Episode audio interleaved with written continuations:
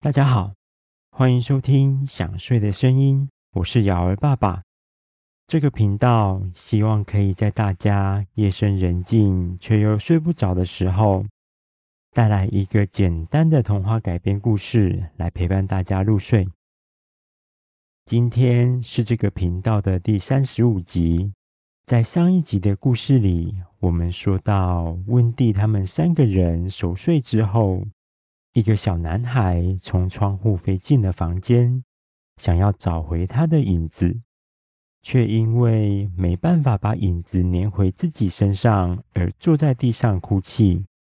究竟这个小男孩是谁呢？那么今天的故事就要开始喽。闯进温蒂房间的男孩尝试了许多方法，都无法把自己的影子粘回去。失落的坐在地上哭了。男孩的哭声吵醒了温蒂，他从床上坐起来，看到一个陌生人在房间的地板上哭泣。他并不感到害怕，反而觉得很有趣。他有礼貌的开口问着说：“男孩，你为什么在哭呢？”男孩虽然被突如其来的声音吓到。但他知道是自己吵醒了温蒂，所以非常有礼貌地站起来，优雅地将身体微微向前倾斜，屈膝向温蒂鞠了一躬，表达他的歉意。这个举动让温蒂非常满意，也从床上站起来，优雅地屈膝向男孩鞠躬。男孩开口问说。你叫什么名字？温蒂回答说：“我叫做温蒂·达林。你叫什么名字呢？”男孩挺起胸膛说着：“我叫做彼得潘。”其实，温蒂在第一眼看到这个男孩的时候，就已经知道他是彼得潘了。只是温蒂还是希望能够听到彼得亲自介绍他的名字。来确定自己的想法。温蒂接着又问说：“彼得，你遇到什么伤心的事情吗？”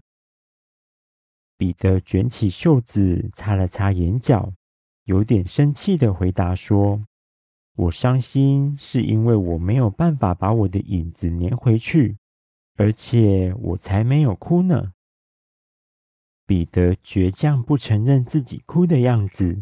让温蒂微微的笑了，更让他觉得有趣的是，眼前这个男孩竟然想用肥皂把影子粘回去。他低头看着被抓到皱巴巴的影子，心里十分同情彼得。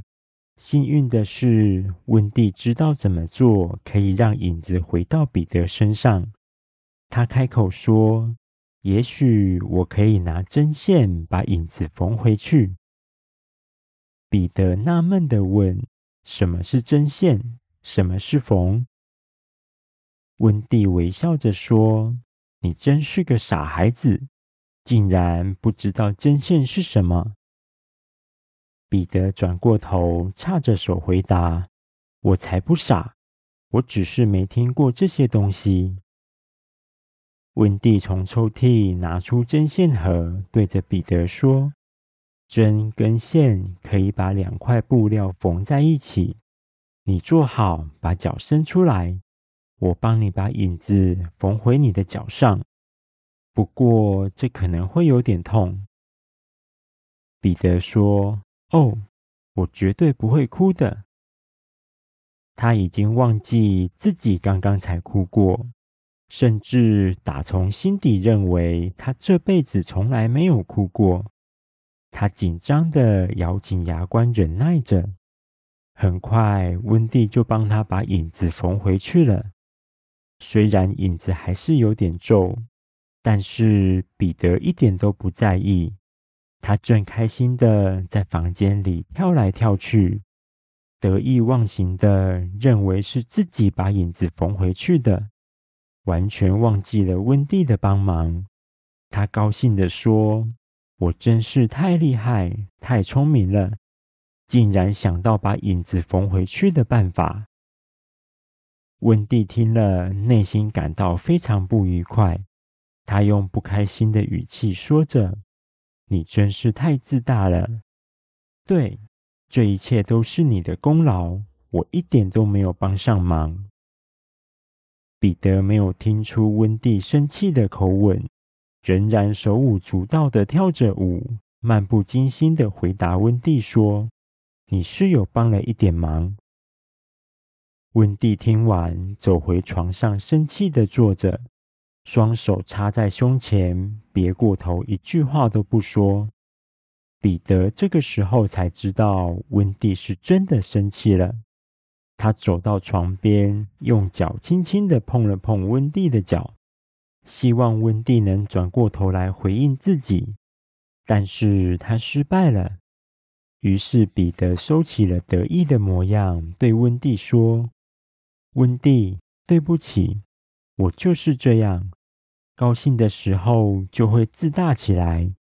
影子能够缝回去，都是因为你的帮忙。我决定要送一个礼物给你。温蒂听到彼得真诚的道歉，决定原谅他，并伸出手，满心期待着彼得潘的礼物。接着，他感觉到一颗圆圆尖尖的东西碰触到自己的手掌心。他低头一看，那是一个用橡石果做成的纽扣。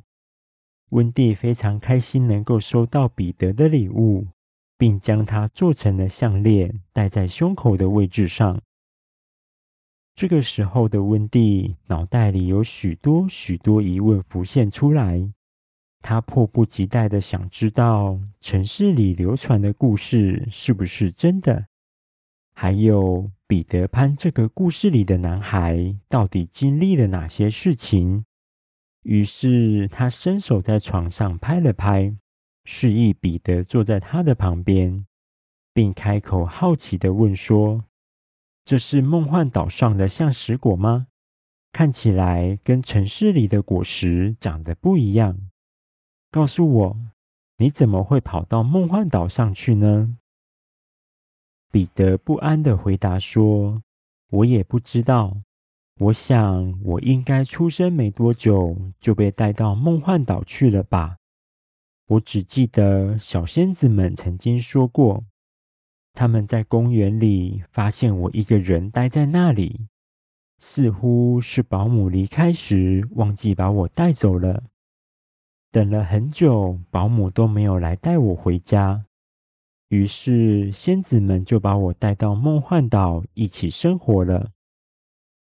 温蒂听完，瞪大了眼睛，用不可思议的眼神看着彼得。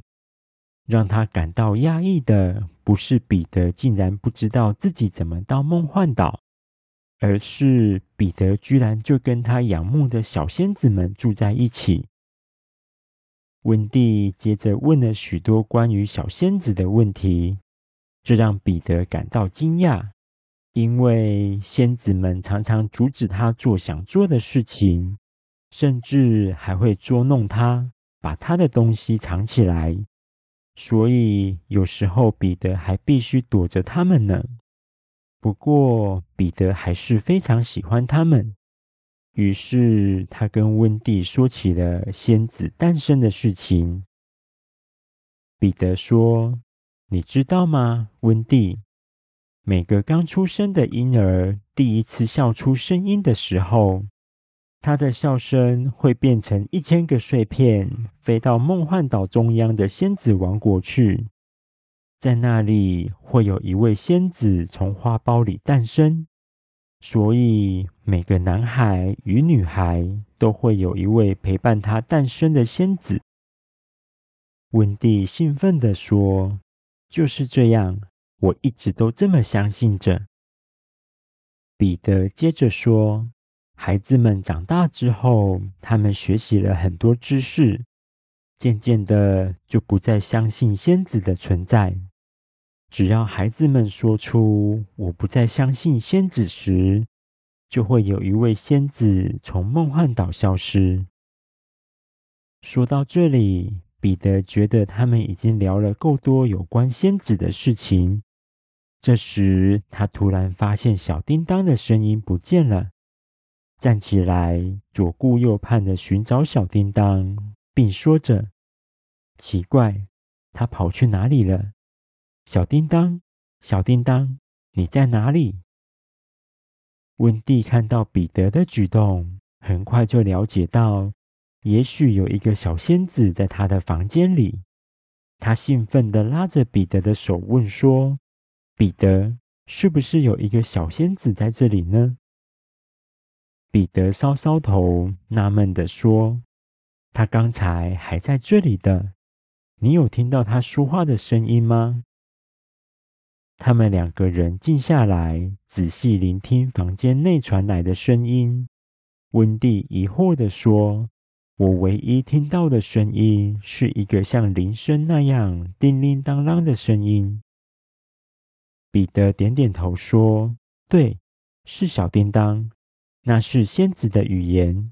我好像也听到她的声音了。”叮铃当啷的声音从书桌传来，彼得高兴地做了一个鬼脸，露出非常快乐的表情。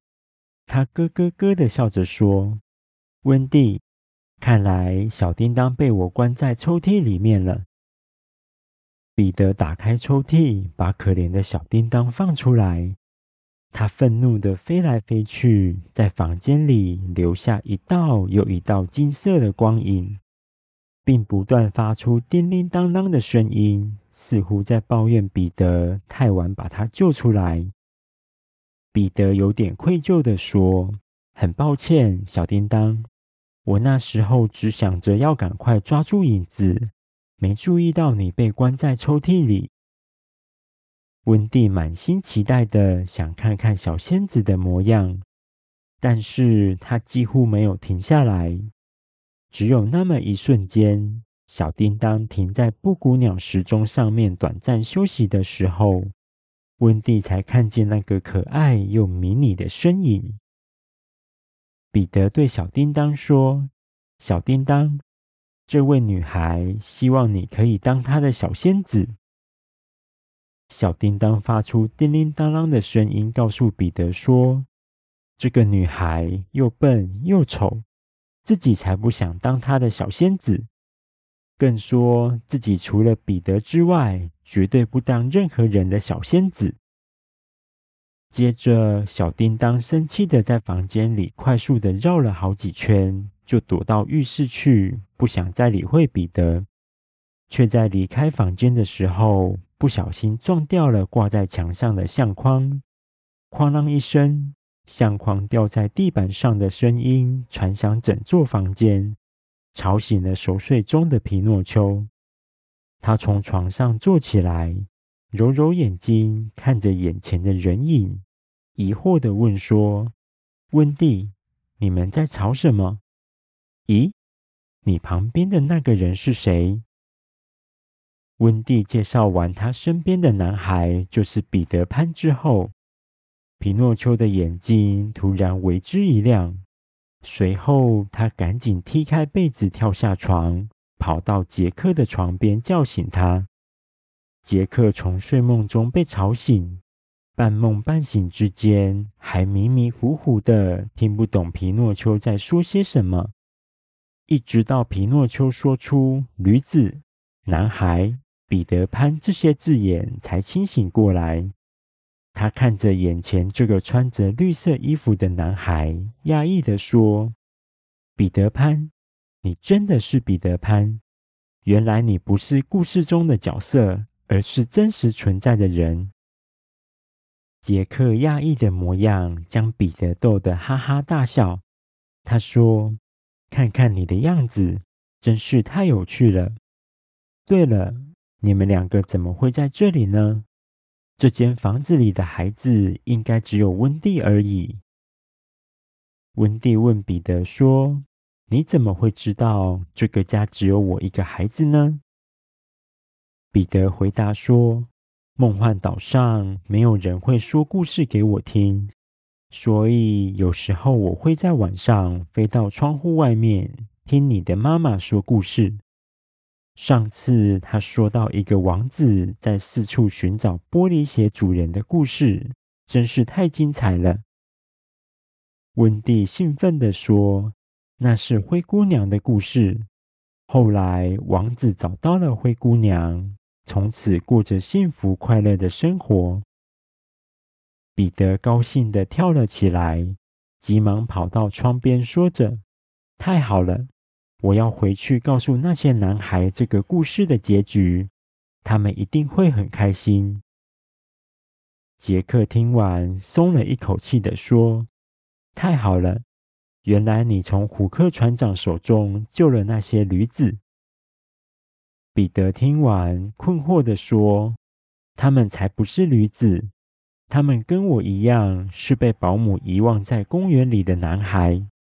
如果七天内都没有人把他们带走，小仙子就会将他们带到梦幻岛去生活。我就是男孩们的队长。原来彼得平时在梦幻岛上就是跟这一群迷失的男孩住在一起，他们一起生活，一起玩乐。更一起对抗海盗跟印第安人。对彼得而言，这群男孩就像是家人一样的存在。而杰克似乎是把这群迷失的男孩误以为是被虎克船长变成驴子的男孩了。彼得说完，思考了一下，转头又问杰克说：“你刚刚说到虎克船长跟驴子，这是怎么一回事？”面对彼得的疑问，杰克跟皮诺丘你一言我一语的，将男孩们吃了欢乐谷的食物变成驴子，以及虎克船长要把驴子们卖掉，并购买武器对付彼得的事情告诉他。彼得听完，略带生气，又有点担心的说着：“虎克那个坏蛋，竟然做出这种事情。”我得赶快回去警告迷失的男孩们，小心虎克船长送来的点心跟蛋糕，否则地下之家就要变成驴子住的驴棚了，还要再想办法救出那些驴子男孩才行。彼得决定要将那些变成驴子的男孩称为驴子男孩，这个决定让他自己相当满意。接着，彼得伸出手，邀请温蒂跟他一起到梦幻岛。他说：“温蒂，在梦幻岛上，从来没有人说故事给我听，迷失的男孩们也都不知道任何一篇故事。